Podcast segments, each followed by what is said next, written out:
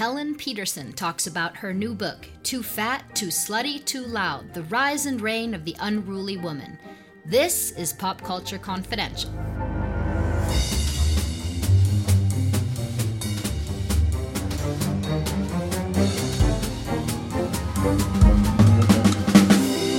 Hey, welcome back to the show. I'm Christina Erling Hope you guys are all gearing up for a very nice summer. So, a while back, a listener wrote to the show and said that he'd love to hear some TV and film recommendations. First of all, thank you so much for writing and good idea. So, at the end of the show, I will leave you with some of my personal favorites, what to catch up on this summer, and what I can't wait to see. But first, here is an author and a book that I highly recommend. I've been reading Anne Helen Petersen for a long time now. She's a senior culture writer for BuzzFeed and has a PhD in media studies. She specializes in fame and stardom and has written a lot about celebrity as a sort of mirror in which we see ourselves, our culture, our dreams, and our anxieties. It's a very interesting academic and entertaining look at how celebrity culture embodies our own preoccupations and putting pop culture into historical context, something I've talked a lot about here on Pop Culture Confidential.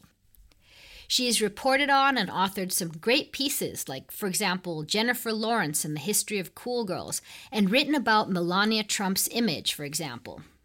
Her first book was the critically acclaimed Scandals of Classic Hollywood Sex, Deviance, and Drama from the Golden Age of American Cinema. Her new book examines a group of iconic, brave women whose behavior pushes the boundaries of what some seem to think is acceptable for women in the limelight. What does it mean to be a woman in American popular culture today? Too Fat, Too Slutty, Too Loud The Rise and Reign of the Unruly Woman consists of 10 essays, each about a powerful, famous woman. With chapters like, for example, Lena Dunham, Too Naked, Madonna, Too Old, Serena Williams, Too Strong, Melissa McCarthy, Too Fat, and more. Anne Helen Petersen, thank you so much for joining me and congratulations on the book. Thank you so much for having me and it's a pleasure to be here. Before I get into the book, I, I, wanted to ask you a little bit about your previous writing. You've, you've written a lot about the sort of celebrity industrial complex that we live in and how celebrity image like Tom Cruise and Angelina Jolie is sort of a manifestation of our culture, so to speak, and our values. Um, can you give a few examples of this and a few celebrities of what you mean by that? Yeah, so I think, you know, star theory is this academic idea that you know, if you can look back at any star in our history and you can look at their image, you know, and their image is anything that we knew about them. So things that they said in interviews, but also their roles on screen, all of that. Mm-hmm. And the people who become popular, whose images really resonate, it's because those images seem to reflect or embody things that matter to us. So, ideologies, understandings of what it means to be a woman, what it means to be a person of color, you know, what it means to be, um, you know, a child. Even like Shirley Temple is a really great example of.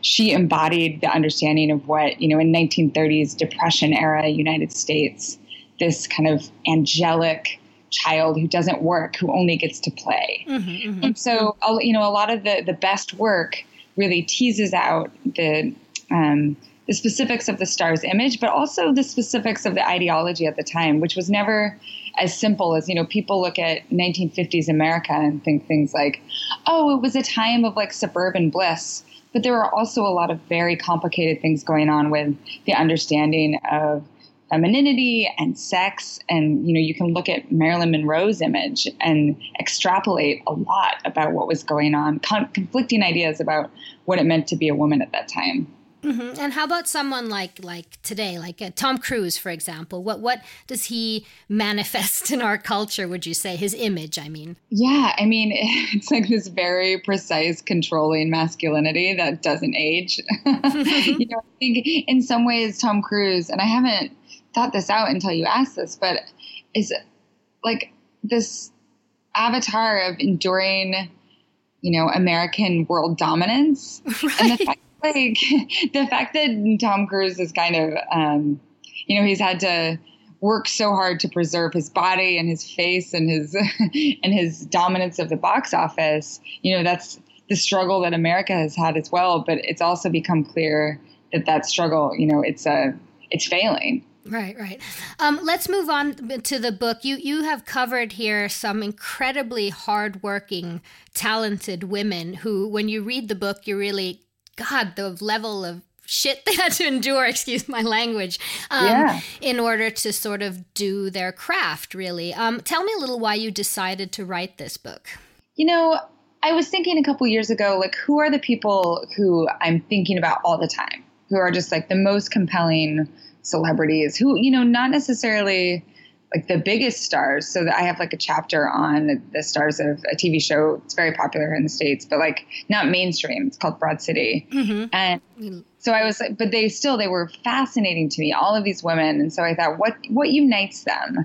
And it was this strain of unruliness. And describe what you mean by unruly and, and what would it mean to be accepted in, in, in pop culture today as a woman? Yeah, yeah. So unruliness I think of in general as too muchness. So, um, you know, this might be a very English phrase, but like just anytime you encounter a woman and maybe you come back or you're thinking to yourself, you're like, oh, well, that person was just too much.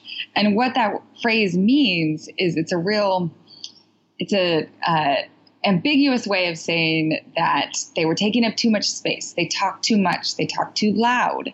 They had too strong of opinions. Their makeup, they had too much makeup on, you know. Then that's all ways of saying they made me slightly uncomfortable because they weren't acting out this very um, pretty defined understanding of what a good or proper feminine woman does. It's a horrible line we have to walk because you never really know what the rules are either, right? I mean, um, who, uh, who yeah. would you say is making the rules in terms of these celebrity women? You know, that's a good question that a lot of people have asked me over the last week. They're like, so is it men's fault? Is it women's fault? Is it the media's fault? I mean, it's no one's fault. Ideology is created by all of these clusters of uh, you know, implicit and explicit understandings. You know, we don't, there's no backroom council that decides what proper femininity is. Um, and it shifts obviously over time. And so, because there's no rules, there's no written rules, oftentimes you don't know that you have transgressed those boundaries until after you've done it. You know, like people are like, oh, that was too much. And so, I think women growing up, we internalize either by listening to other people, by looking at covers of magazines, by watching the way that like our friends or our moms or our parents like gossip about other people or say things about, you know, people that they see in their public lives. That's how we internalize these ideas. And of course, in the book, one of the things that is, is unruly for women, or can be, um, or needs to be controlled in different ways, is of course the body, which which comes in a, many many chapters of your book. Can you talk a little bit about a few of the the women that you talk a lot about? Nicki Minaj, Lena Dunham, Melissa McCarthy, for example, and how their body is sort of an unruly um, element for people. Yeah, you know, women have been disciplining and containing their bodies for centuries. So if you think about it, oftentimes the, the periods of most bodily constraint and and discipline are oftentimes when women are gaining more power. So it's like, oh, you know, like think of our moment right now. It's like women are making inroads in the public sphere and in, you know, business, education, all sorts of things more than ever before. But we're also at arguably the most, uh, the most crazy time in terms of like, here is what your body should look like. It needs to be disciplined in this certain way in order for you to be a successful person. And I think that you know, someone like Melissa McCarthy, I talk a lot about how she pushes back against this idea that's very popular in America that like everybody is beautiful, right? Love mm-hmm. yourself, love the body you're in. There's advertising, there's so many messages that that say that. But at the same time, I mean that's a lie because everything else in our culture says you are a more valuable person if you're slender. But still people they put her, I mean, she's I mean, if you say she's she's fat, but I mean that that's I think if she would lose weight, people would probably not like that either. It just seems like a double-edged sword everywhere. Yeah, and you know, she did she over the course of her career, she has lost some weight, and I think people insist on making that the story of her is like, oh, did you slim down in order to have these other roles? And you know, asking her, what's what's your secret? And she refuses, and I think a, a really interesting and positive way. She refuses to have that be the primary story of her image and of her career. You know, she didn't do like a profile of like why I slimmed down or like how I did it, which lots of stars do, how I lo- lost the weight. Right, right. Um, and and when people ask her questions about it, she always gives like the most boring answers. It's great. She's like, just, normal life, just you know, walking, like mm-hmm. you know, just being busy.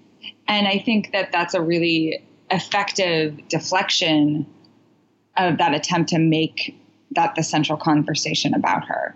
And what about someone like Nicki Minaj? What what is her unruliness? So her specific, you know, each of the women has a title in like a chapter title that is one of the dominant ways that they are considered unruly. And it's not that I think that they're too slutty as Nicki Minaj. No, course.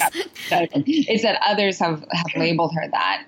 And the the controversy about Nicki Minaj and the real pushback came when her video for Anaconda came out. Um, and what's fascinating and what I hadn't really realized until I started doing this research is that Nicki Minaj made a very, very pointed decision the beginning of her mainstream career to not have any part of you know her image be about her body. Mm-hmm. you know the beginning of her mainstream career was all about wigs and accents and outfits and kind of this plastic exterior. And so it was about appearance in that way but it was about a playfulness and certainly not about like the fetishization of different parts of her body.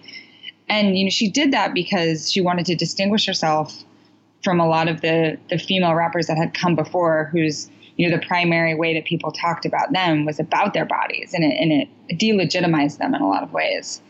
And after she had gained all this success, she decided, oh, okay, you know, maybe I can experiment now with doing these other, like, with actually, you know, having a fun and funny video mm-hmm. about my butt. and and that was a conscious decision. And I think that what that was a lot of the the intentionality was lost in the discussions about that video. That people didn't see what she was doing or didn't want to. Yes. Yeah, because there seems to be this discussion, this sort of undressing. Um, you can't win because then there becomes this discussion if women decide to um, sort of undress more in, in public? Is she doing it for herself, for her sexual power, or is she a slave to something else, to patriarchy or whatever that would be? Then that discussion ensues. Right? right. And a lot of that discussion, you know, a lot of the, the denigration of her comes from white people. um, not necessarily all, but like a lot of the think pieces about, oh, this video is catering to the male gaze were from white feminists, and I think lacked a lot of the intersectional uh, analysis of like how would this be different for a black woman who, you know, black women for so long did not have control over the, their own sexuality and how it was marketed. So that's in the book. I try to really consider how Minaj might be thinking and considering that differently. Has she addressed it herself? The the sort of the barrage of criticism that she would get? You know, she didn't speak specifically like, I'm a black woman, so I think of my sexuality differently. Um, what she has done a lot of, and what I think, you know, it's there for anyone who's ready to listen, is talk about the fact that she makes every single decision in her career, that none of this has been made for her you know, that it's not like a team of male executives who are like, you know what would sell a lot of records is if you did this. And so, you know, I I believe there's a tendency I think sometimes, especially with women, to when they say something about their intentionality or what they believe, to say, well, that's false consciousness. You know, like right. they don't actually understand what's at stake. And I think that I I go towards the analysis of Nicki Minaj and the other women in this book actually with the perspective of believing what they say.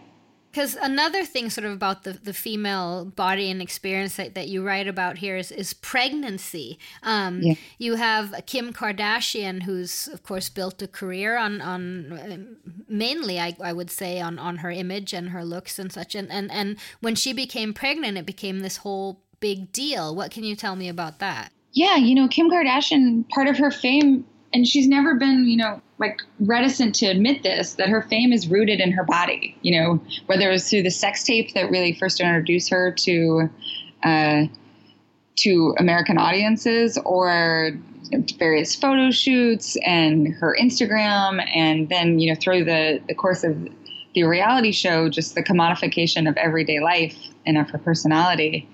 Um, but then when she became pregnant, she had maintained this perfect image or a very manicured image for a very long time. And I think what she thought would happen when she got pregnant is she would have a, a very cute, you know, basketball pregnancy. And what that means is like it looks like you swallowed a basketball and then you know you give birth and then it doesn't look and then like it disappear and you look the same yeah. and she just she had um, a very different sort of pregnancy that underlines the fact that like every woman their body responds differently to raising another baby inside of you.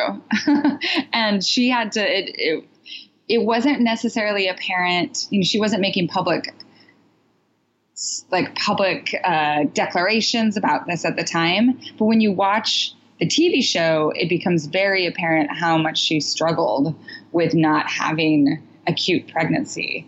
And so, what I try to do with that chapter is think through how did we get to this point? And it's really only within the last 10 years that we've gotten to this point of fetishizing this cute pregnancy and having that be the standard against which all women judge their own pregnancies. But wasn't that wonderful that Kim opened the door to sort of saying, it's really, I mean, I've been pregnant three times. It's really hard. Um, yeah. That someone would actually say it and, and, and not be criticized for, for feeling that way. Yeah, and she, you know, very publicly has said like every pregnancy is different.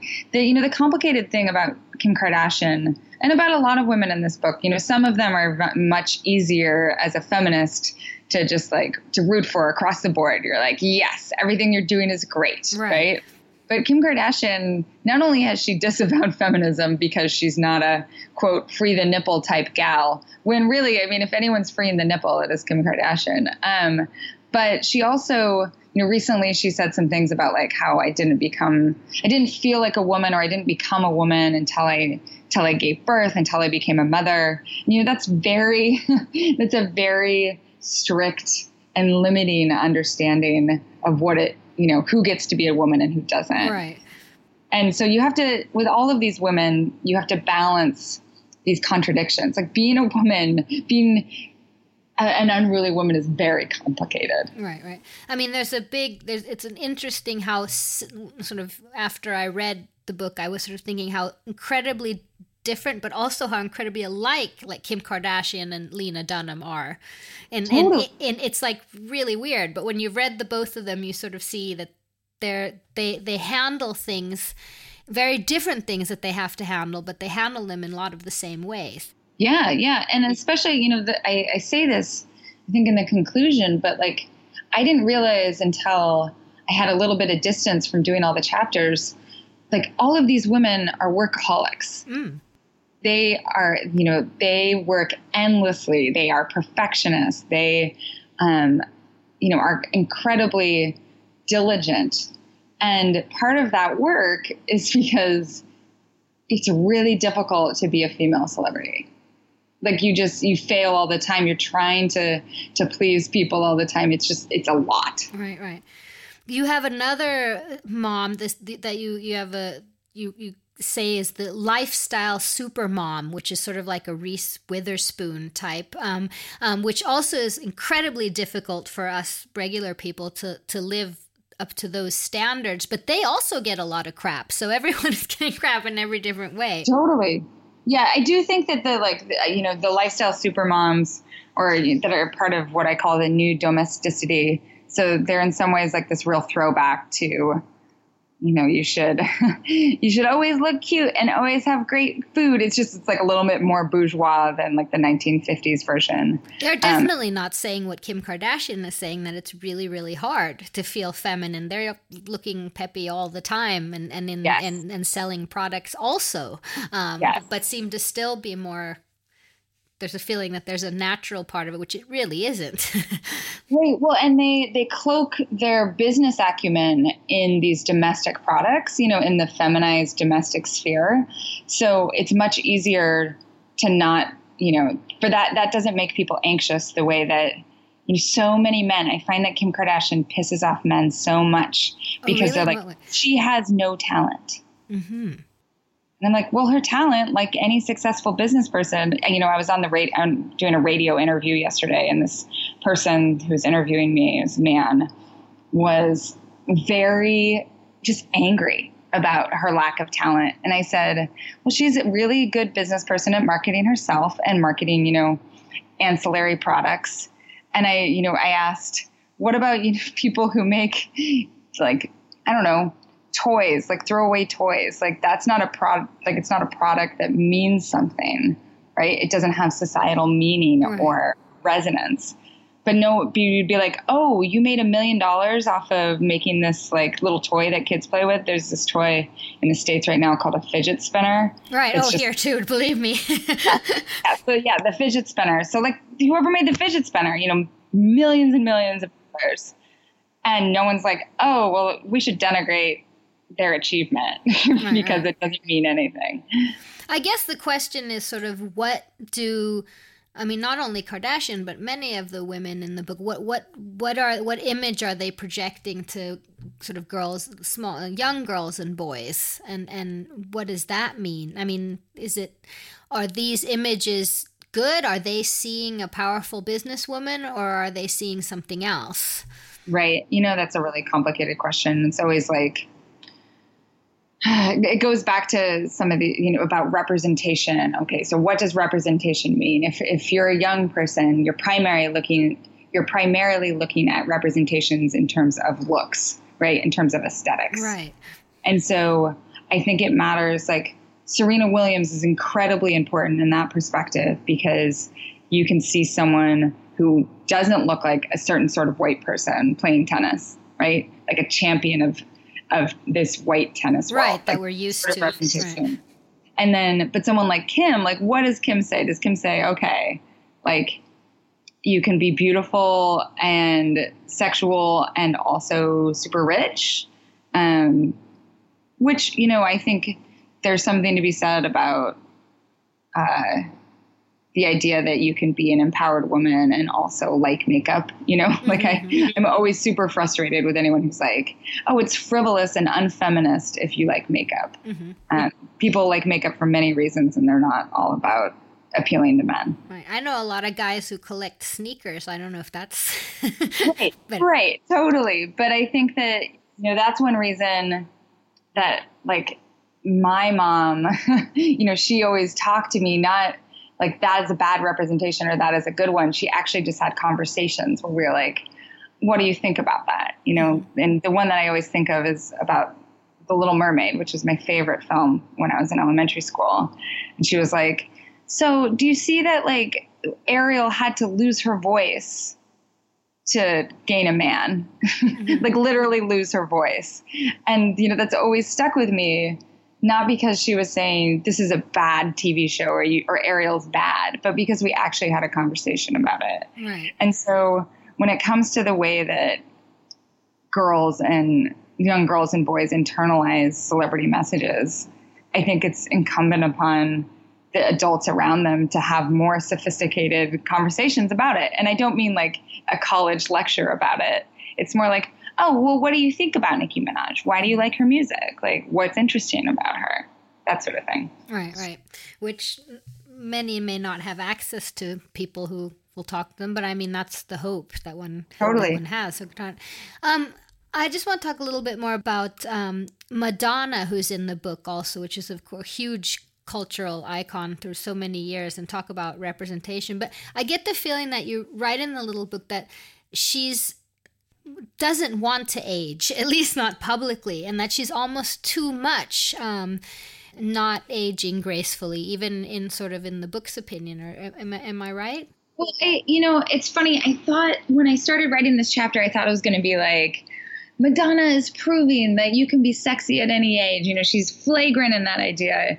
And what really became apparent to me is that Madonna doesn't think that being old is sexy. She thinks like, you know, she thinks you can be 50 and sexy, but only if you look like Madonna. Right. So it's not it's not actually attempting to change how people think about women aging and sex, that intersection.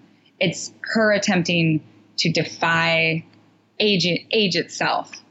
So in that way, she's reinscribing this idea that only if you look like you're 25 or 35 can you be a sexual person. So you think she's doing a bit of a disservice to women in terms of the natural process of aging? Yeah, totally. Totally. I think, and she also, you know, she, there's no solidarity with like other women who are aging. Mm-hmm. And she, like, and when she was younger, she was never like, oh, you know what? We should pay attention to like older women who are aging and they're sexy too. It was only once she got there and realized that it was an, you know, an invisible or unruly spot that she was like, okay, I'm to, instead of trying to change like the system itself, I'm just of try to win the system by discipline my, disciplining my body to look like I'm younger than I am. Right, right. Um, because what you're saying with a lot of the other women in the book is that they sort of sh- they do show solidarity with um, and their unruliness with other women's unruliness in a way that she doesn't really. Yeah, mm. for sure even though you know a lot of them are connected like you know nicki minaj does like a rap on one of madonna's songs like there there are a lot of different connections mm-hmm. but mm-hmm. I, I don't think that madonna you know she's been unruly for a very long time but i also think that a lot of the the ways in which she was unruly were not necessarily um didn't have a ton of substance. Mm-hmm. They were all, and they were very much about the personal and the individual and less about systemic change. Right, right. But do you think that she has more um, of a responsibility than, say, Kim Kardashian f- for that, to do that? Um, I mean, that's a good question. You know, I don't think the question of celebrity and responsibility is always a weird one right? Like what when you have a when you have a public platform what is your responsibility? If you have done something that's feminist what what becomes your responsibility? Like after kim kardashian had that pregnancy that was disappointing to her did she have a responsibility to speak out for other like to try to change the way that other people thought about pregnancy? Um and the answer is i don't think anyone like there's there's no responsibility. I think you can be dis- disappointed with people if they don't speak out about things that you would hope. Like you could be like, oh, well, here's wh- what I assumed about the sort of person you are. Right. right. Here's what I assumed you would advocate for. I think a lot of the backlash against Taylor Swift is actually rooted in like, you, you know, I assumed because you said you were all about women and sisterhood and supporting other women that maybe you would speak out publicly for Hillary Clinton, but you've remained curiously silent. Um, but is it a is it a, is it a celebrity's responsibility to advocate for a politician? I don't think it's like it's not a duty, but it is a choice. Mm.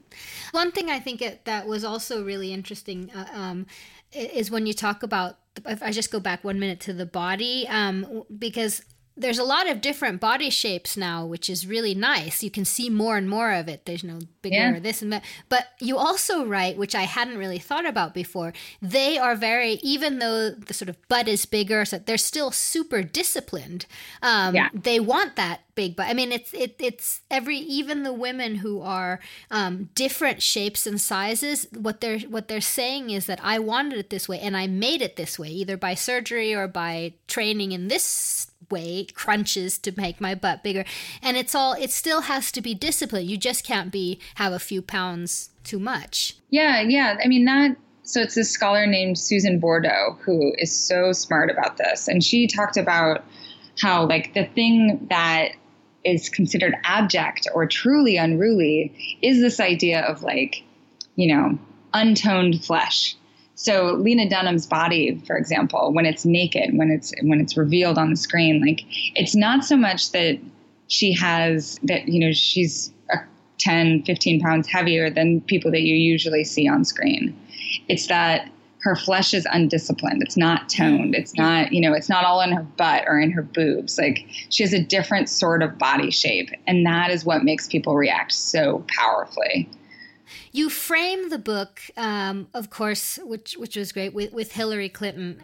Tell me a little bit about what you found most distressing about um, the reactions to Hillary Clinton as a woman. Yeah, you know, I the chapter that I had written originally uh, was about her winning. Mm-hmm. like, like oh, you, you know, had done that. You wrote one. Yeah. Well, I just like it was. It was with anticipating that she would win. You know, I had a a place where I had like a little blank spot for how much she she won the election by. Um, which you know she did win the the popular vote. So there is like that to me is in some ways like it just perfectly crystallizes the thing about these women. Like Hillary Clinton won by several million uh, votes, but then she lost in this other way. Mm-hmm, right. you know, like, like, it's a step forward, but a step back. Uh, and I think so. What I, while I was uh, writing and then editing, like doing the the edits on the book, I was also reporting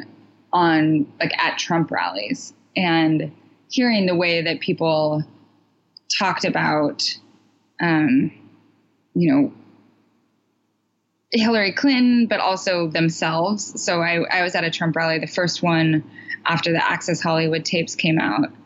And I talked, you know, exclusively to women about, you know, what it, what do you think about this? And what they said was like, that's how, you know, a guy talking like that, like if my husband didn't talk like that, I wouldn't, you know, I think there was something wrong with him. Or, you know, like a guy grabbing an ass, that's how you know that you're still desirable. Um, and I think that it was hard. And then, but then also just this huge pushback against Hillary that she, you know, lock her up, but also that like she's a hag and a witch and just, you know, this incredible energy against her that I think was so much more rooted in like, here's a woman who, who has refused to heed for so long, for a very long time, has refused to heed how other people would like a woman in her various positions to behave. Right. But I mean, she's behaved uh, completely appropriately for someone with her the jobs she's had, which is what makes it so frustrating. totally. Totally. She's so good. She has been she is magnificently capable, but being a capable woman in public is oftentimes you have to um, you know there has to be subtle ways that you censor that woman and, and, and also communicate to other women and other little girls that like here's what's happened here's what happens to you if you dare to, to do this in public okay can you elaborate you mean you have to make concessions of, of some sort what, what would you say that they are well, well, I was. I'm saying that like you have to. Other people use language. They use attitudes. You know, they in order to show, to censor, to bring down, to knock down these women who have achieved other things. Does that make sense? Yes, yes, I understand that. And that you have to sort of show that at the same time. Right. Well, and then, so on the, the subject of concessions, I think, you know, I chose the women that I did because each of them has made concessions in some way in order to still be part of the mainstream. So there's lots of women that I could have chosen who are actually too unruly, who are, you know, have excluded themselves from mainstream stardom because they are too queer, you know, or they are too black um, and you know, these people they they may still be celebrities. They may be, can you say an example? Um, yeah, so someone like Lea DeLaria, who's on the show Orange Is the New Black. Mm-hmm. Yeah, mm-hmm. so she uh, she's a very um, masculine butch lesbian and super funny, like an incredible incredible actress. But because she isn't, you know, the type of lesbian that is considered you know, um, how do I put this? There's an idea that like it's okay to be a lesbian in the public eye if you're still like feminine performing and and making yourself amenable to the male gaze. So like you still look hot the you way still that, have to be in that category. you still have to be hot in the way that like a heterosexual woman is trying to be hot. You know? Um, and I think that because a, a, butch woman excludes themselves from being desirable to men, to heterosexual men, that's you know that's just a step too far, um, and that's. I think it'll be a long time still until we have a mainstream massive star who is is masculine in that sort of way and she's also you know she has a um like she's a larger figure so there's like um and she's like very outspoken and loud and brash like there are other amalgamating ways in which she's unruly right right, um, right. but i always think of someone like like ellen degeneres mm-hmm. because she's queer there it, in order to be the huge celebrity and popular success all over America that she is, like that queerness had to be countered by a lot of ruliness, you know. So both the fact that she, you know, is in, in a monogamous relationship that and like married and had like a beautiful wedding and she wears suits, but those suits are like, you know, very like she she wears makeup when she's on the screen. Like her hair is short, but it, she's still feminine in a lot of ways. Mm-hmm. It's a it's a fine line that you have to tread in order to be considered palatable to the mainstream here. And she also does. Um, wonderful but very broad comedy. She's not doing anything that's offensive, I would say, yes. right? Mm. Yes, and she's not, you know, super political on her show. Right. She like, you know, a lot of her humor is like like I always think of her dancing, which is like the most inoffensive thing. Right, right. you know? Um, yeah. what concessions would you say that Hillary's made? Uh, you know, I think that Hillary doesn't really care about, she's never cared about uh, wardrobe and makeup. you know, like when she got into the White House, everyone made fun of her headbands and um, her kind of dowdy clothes. And she conceded to the idea of a makeover simply because she just didn't want to like she's sick of people talking about it mm. and i think on the campaign trail like you know she, she doesn't that's she's so there are many other things that she wants to dedicate her time and her energy to but if she, if she didn't have this you know immaculately done makeup that makes her look slightly younger especially you know during the debates and that sort of thing mm-hmm. she they didn't spend so much time thinking about okay what should you wear that makes you look feminine, but also that you could be the the president. You know, like I think of each outfit that she wore to those three debates and how much people, how much time people yeah. spent. I thought that. about that too. Hours and hours of just analyzing. and then compared to Donald Trump, who's just like, I'm going to wear a suit and a tie the women in your book, to borrow a phrase from someone else, um, even though they get all this and there's so much pressure on them and, and everything is, there's a double edged sword to everything they do, yet they persist. um, why would you say that they persist and what does it take? I mean, I really think that these are tenacious women who, you know, their workaholism underlines how ambitious all of them were and how resilient they are. And I think you can't survive as an unruly woman in mainstream celebrity culture without that sort of resilience. Like Lena Dunham, right? She has been like a punching bag, sometimes worn like with reason, sometimes not. You know, everything she says is a firestorm. Like she cannot step out of the house, like whatever she wears, whatever she says.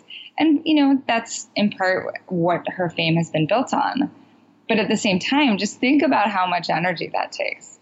Every single thing that you do, you know? I know. And, it must be. Yeah. And like, but, uh, you know, there are other female stars. Like, I think of Jennifer Lawrence, who, like, aside from you know eating pizza and like joking about poops like she's never she's never been very controversial right uh, you know, she she wrote that letter about how she advocated for equal pay. That's probably the most controversial thing that she's done. Um, but still, that was you know it was easy to celebrate that. There wasn't a way that that's that not really controversial anymore. Just yeah. nothing's happening. yeah, there wasn't like a um, a dissenting view. Like who is going to not cheer that? Right. um, and I think that the fact that she that Lena Dunham persists in her career, you know, both in making art, but also like being a public person, is a testament to the fact that she she really does want things to change and like whatever she can do she absorbs those blows so that in the hopes that something can change Right. I just thought if I can ask you about Bill Cosby, because um, in terms of your studies on celebrity and image, and and and this just uh, what's happened this week, and what your thoughts on the mistrial, and and the news yesterday that he's now going on tour to help. Um, and what was the phrasing? Do you remember? He wants to teach men how to avoid sexual assault charges. um, what do you make of this? Oh, I mean, I think that's a profound miscalculation. Like, I, I think that his defense and and and and him, like, you know, this mistrial, a mistrial does not mean not guilty, right? Right. Like a mistrial, and they're going to pursue this case again. And I think the the sheer preponderance of evidence and women who have come forward, like he's women. lost, yeah, he has lost this case in the court of public opinion already, regardless of what happens in the civil case. And like, there's not, there's no coming back from this. And I think even though there are, um, you know, Rebecca Traister wrote about this recently in her piece on on the Bill Cosby case. There are, there are things that happen every day that make it seem like okay, so I thought that we were moving forward on the idea that like sexual harassment is not okay, that sexual abuse is not okay, that you know women believe like we will believe women. But there's so there's such a massive infrastructure in already in place that makes it difficult for women to come forward. It makes it difficult for women to want to come forward, just being surrounded by what they see with things like the Bill Cosby case. So what I hate is that if this, you know, what happened in this case means that other women will be like, well, why would I come forward? Nothing's going to happen.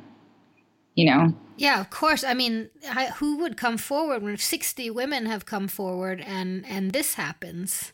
Right. Mm.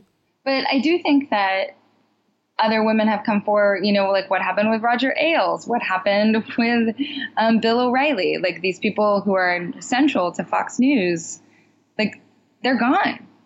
Right. And yes, they got these massive you know, uh, paychecks when they left. That that was part of their their um, their severance packages, but at the same time, they're still gone. Like they are, they will no longer have this place of power.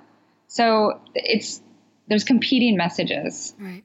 But do you think that this mostly is about about celebrity? That that's what's sort of um, maybe the wrong word, but protecting Bill Cosby or? Um, no, I don't. I think, you know, I was talking with a friend of mine who has watched the, the trial very closely. I was like, who do you think on this jury? Who's the holdout? And she's like, you know what? I think that it was probably, you know, one, maybe two white males. Mm-hmm. And for them, it's not about Cosby's celebrity.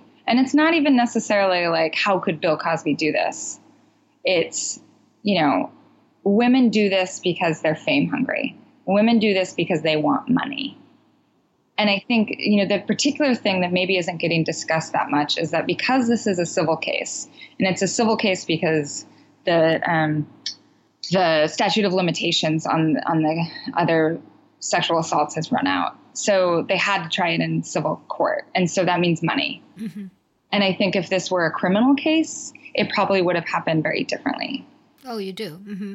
Yeah, I think so because there is there's just a preponderance of evidence. Like Cosby saying that he used quaaludes on people that he dated. Him also saying like yeah, he, he admitted it. Yes, yes, you know, and so the decision, like what a jury decides in a criminal case, is whether a person is guilty. What they decide in a civil case is whether this person, whether the victims deserve money, right? Right. It's right. not, you know, it shouldn't be that simple, but that is often what they are deciding.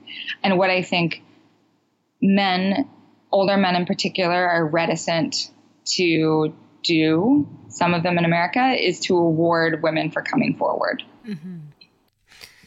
Well, we'll see what happens. Hopefully, they'll, you know, this is not the end of it. But um, lastly, going back to book, there's these unruly women that you talk about your book, there's still something they they face a lot of things. We women face a lot of things in general, but it still feels like a positive time that that these women are gaining dominance in our zeitgeist um, and coming forward. Would you say, or or is has it always been like that, and I just haven't seen it, or would you also think see something positive about this after writing the book?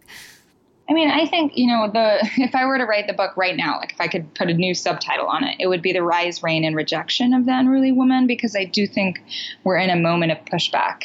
But the history of feminism is two steps forward, one step back. Mm-hmm. That's still mm-hmm. progress, you know? but like if you just seriously, if you look even at the last hundred years, like anytime there haven't been advances, there has then been a pushback. Mm-hmm. And I just hope, you know, the thing that reader I say in the book and then I encourage all women, even if you don't read the book, is to not participate in that backlash. You know, that's how we can stop it is to not become party to it and and you know, buy into either, you know, subconsciously or consciously the discourses that say like this is a certain way that women should behave in public. Right, and not shame other women.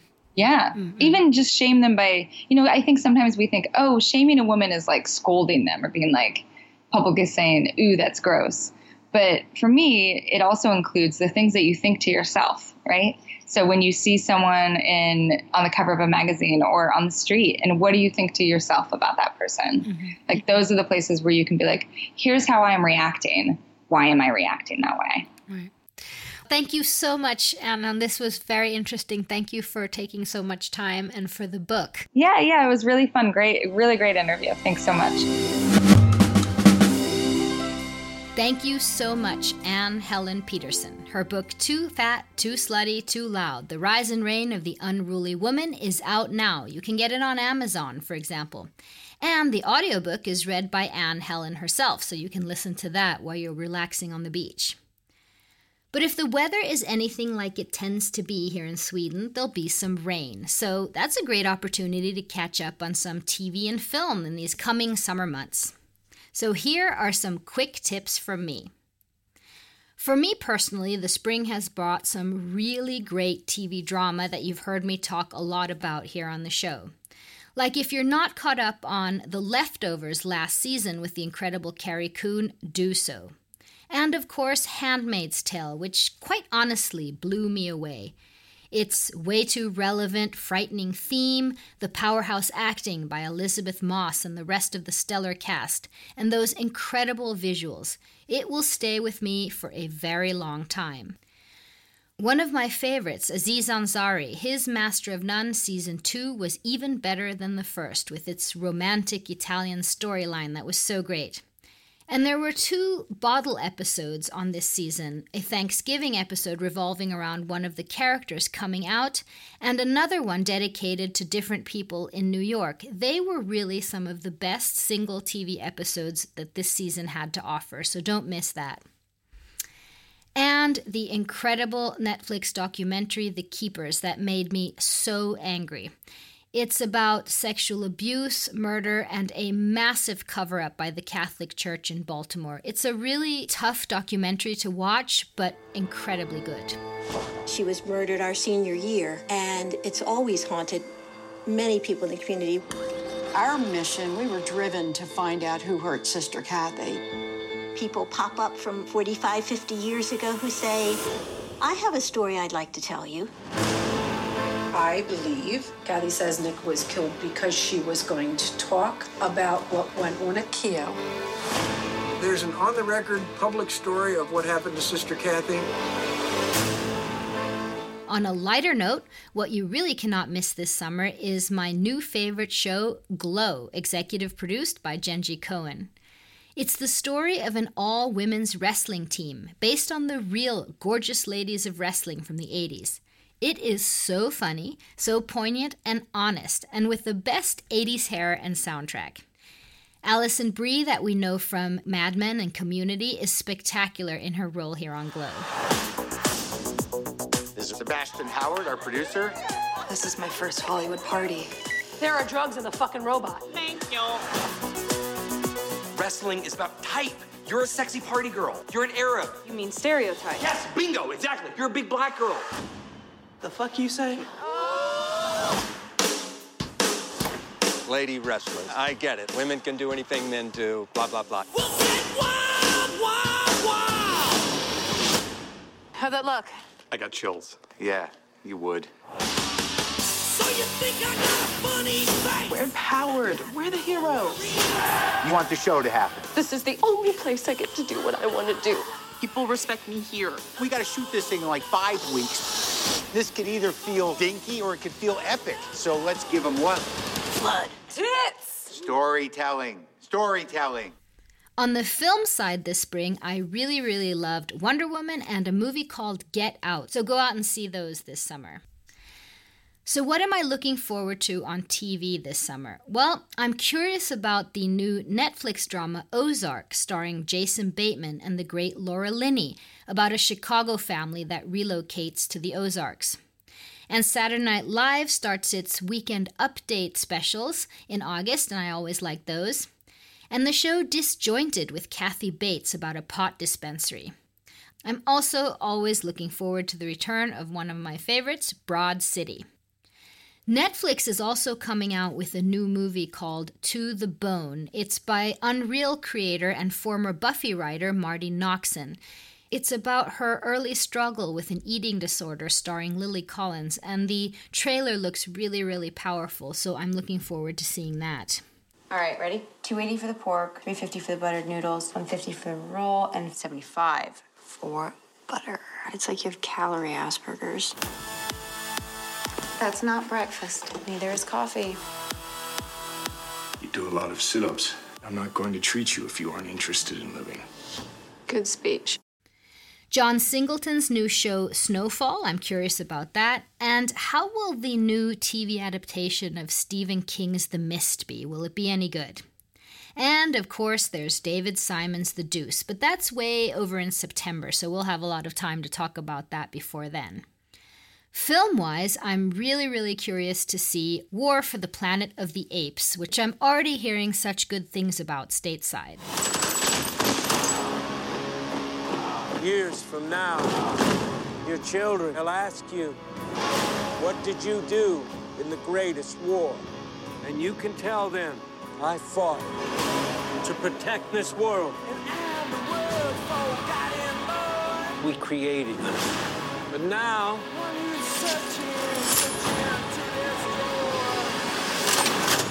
we will bring an end to their kind. And Christopher Nolan's Dunkirk, a historical war film about the evacuation of Allied forces from the beaches of Dunkirk. The visuals in the trailer look amazing. And Sofia Coppola's The Beguiled, for which she won Best Director in Cannes just recently, only the second female to do so in decades. That looks really, really good, starring Nicole Kidman, among others. And a small movie that I'm hearing such good things about The Big Sick. It's based on the real life love story of Pakistani born comedian Kumail Nanjiani and his future wife Emily about their love story and their struggle with culture clashes. I'm hearing such good things about that. Are you judging Pakistan's next top model? You know how we have arranged marriage in my culture? Oh my god, I'm so stupid. Can you imagine a world in which we end up together? I don't know. I'm looking for Emily Gardner. She was checked in tonight. There's an infection. We put her in a medically induced coma. Coma. You should call her family. Thank you, Kamala. We're gonna handle things from here. I think I'm just gonna wait anyway. You guys broke up. I'm not sure why you're here. I'm just gonna stay for a second.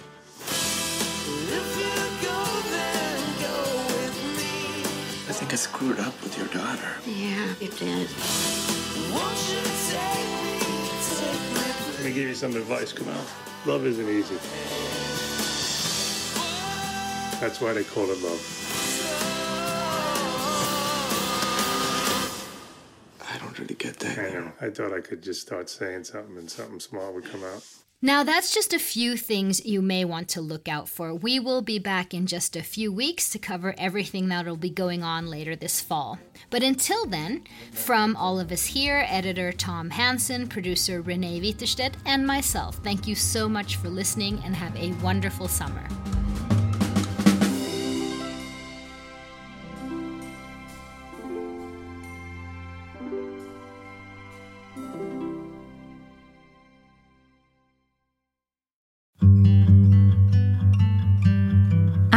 Marie Kelly.